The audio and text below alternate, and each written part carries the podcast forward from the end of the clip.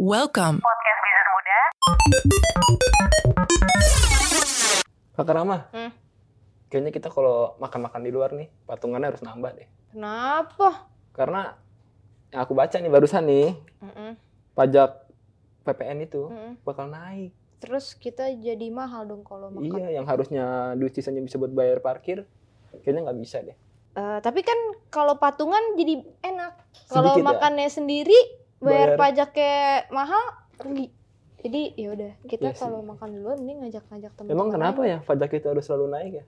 Kalau misalnya pajak itu, pajak PPN ya? Iya, PPN. Bakal naik. Betul. Kenapa ya kira-kira? Maksudnya, apakah itu akan membuat kita menjadi bangkrut? Sepertinya tidak. Karena aku yakin nih Kak Rahmat. Asik. Bahwa pemerintah melakukan ini demi kesejahteraan pemerintah dan rakyat-rakyatnya. Dan rakyat-rakyatnya. Betul. Ya, Bemers. Jadi kayaknya apapun yang dilakukan itu mungkin untuk kebaikan kita semua. Gimana nih gue dengar kabar tuh? Kata lo tadi PPN pengen naik. Nah, ya nggak apa-apa kali Kakak Rahmat. Kan namanya patungan sedikit mungkin, tapi ya berasa sih. Iya, tapi ya namanya PPN itu kan hampir ini enggak sih Bemers, kayak kita makan terus pasti nanti ada PPN. Kita belanja ke minimarket ada PPN-nya juga. Betul. Kita nonton ke bioskop ada PPN-nya juga. Tapi jenis pajak di Indonesia enggak cuma PPN doang Kak Rahmat. Ah, benar. Tahu enggak ada apa aja? Pertama ada PBB. Betul. Pajak bumi dan bangunan. Benar. Terus ada PPH. Pajak penghasilan. Iya, yang kita laporan tuh tiap tahun. Yes, SPT ya. Iya, laporan SPT itu betul. Buat PPH, Pak. Betul kan? Iya, betul. Pajak penghasilan. Terus ada juga PPNBM, pajak penjualan atas barang mewah. Terus ada juga bea materai. Iya, benar. Bea materai itu juga termasuk dalam pajak loh, Bema. Benar. Jadi kalau misalnya kita pakai materai kali ya. Itu sebenarnya kita udah sekalian pajak ya. Bayar pajak. Terus kita nih, Kak Rama, mau bahas apanya sih ini? Ngomongin pajak. Gue tuh soalnya gini kalau misalnya ngomongin pajak, gue tuh kayak pusing gitu loh, kayak males. Memang. Karena terkesan ribet. Serius banget gitu. Ribet, serius. Kalian juga ngerasa gitu gak, Bemers? Tapi gimana ya, penting loh. Karena mau gak mau kita harus menerimanya. Karena di kehidupan kita itu dilingkupi dengan pajak.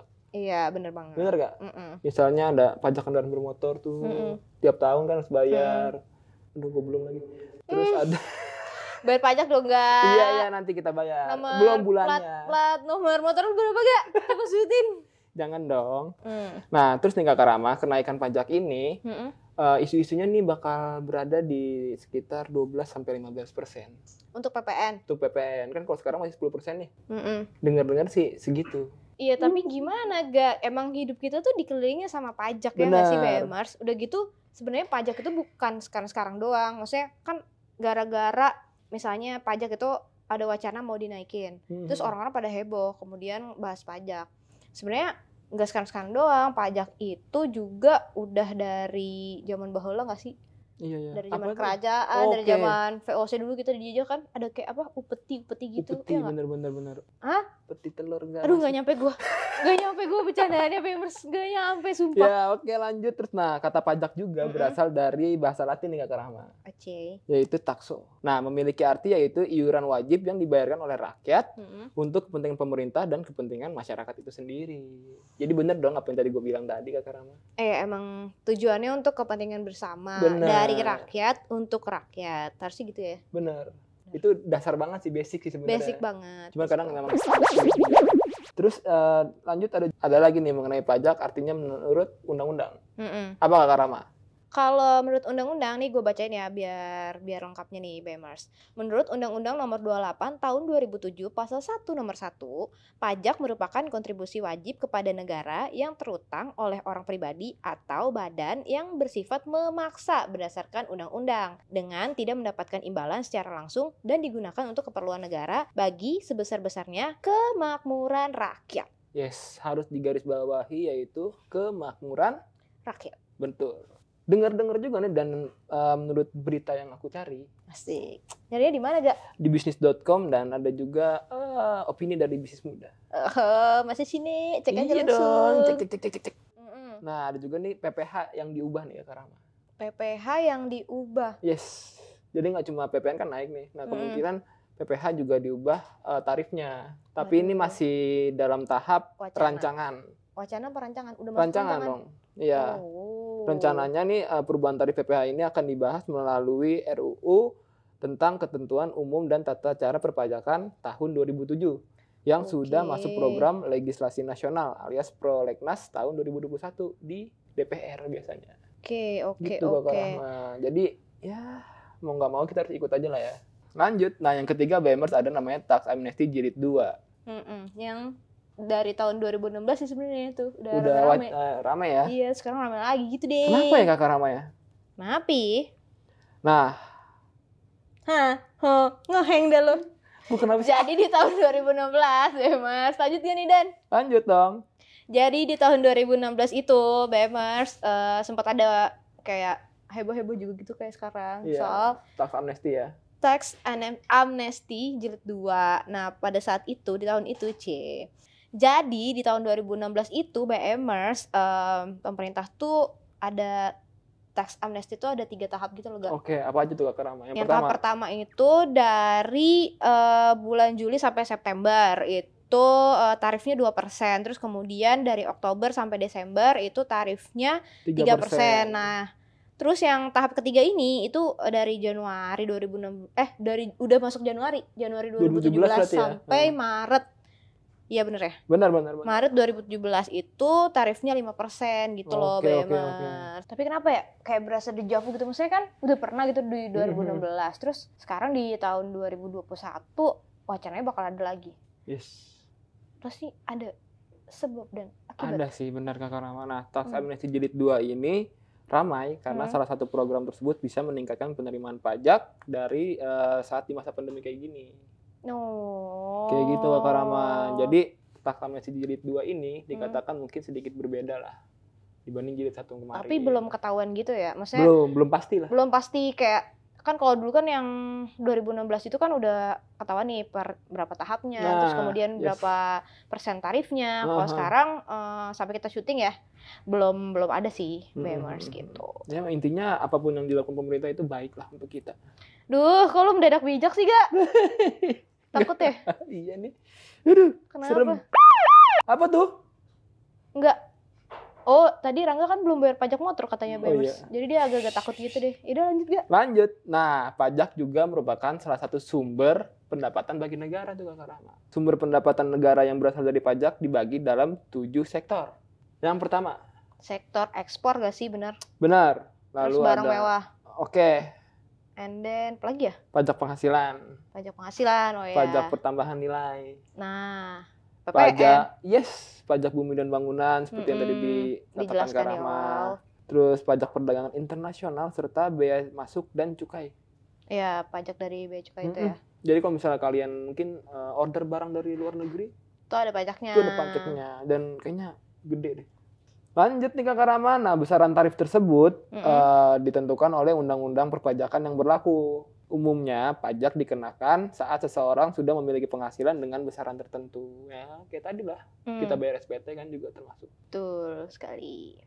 Jadi ada lagi nih Kak, gue baca-baca nih ya. Kalau dalam lingkup ekonomi makro, itu ada istilah yang namanya defisit transaksi berjalan atau current account deficit.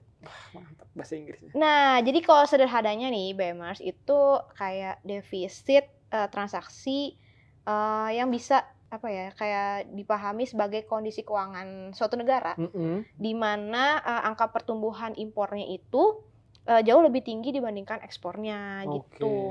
Berarti kita sering memasukkan misalnya barang-barang atau bahan pangan atau apapun itu dari luar negeri ke Indonesia gitu ya Kak Rama, kan impor. Iya sih, kurang lebih gitu. Nah, ada 2 komponen dalam defisit transaksi berjalan. Yang pertama, defisit negara yang berkaitan dengan ekspor-impor. Yang kedua, ada investasi asing yang berkaitan dengan aktivitas penanaman modal asing. Tapi kan kalau misalnya terjadi suatu defisit gitu ya, itu kan ada sebabnya juga gak? Benar.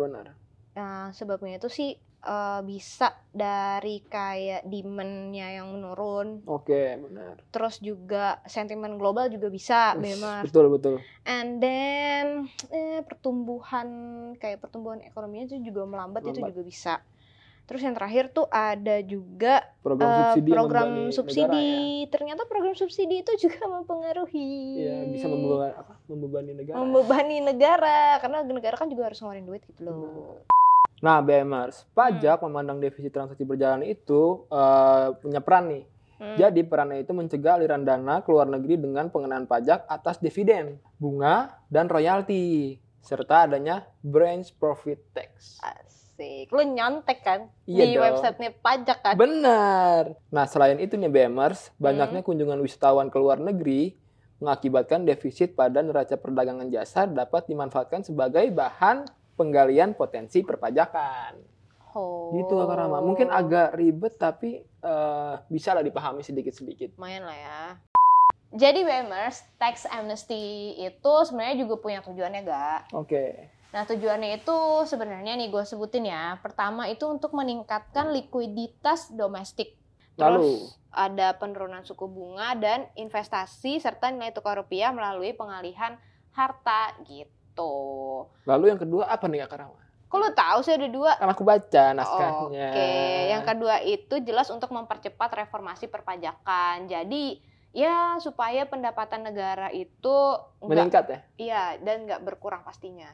Nah, gitu BMers. Jadi bukan tanpa alasan pemerintah menaikkan pajak tuh.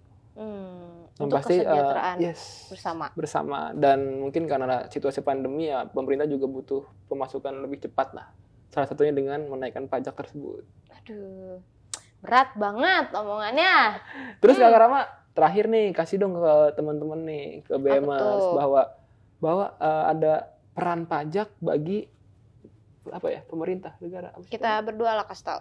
Oke, siap. Terima kasih untuk kamu yang kembali lagi mendengarkan Podcast Bisnis Muda.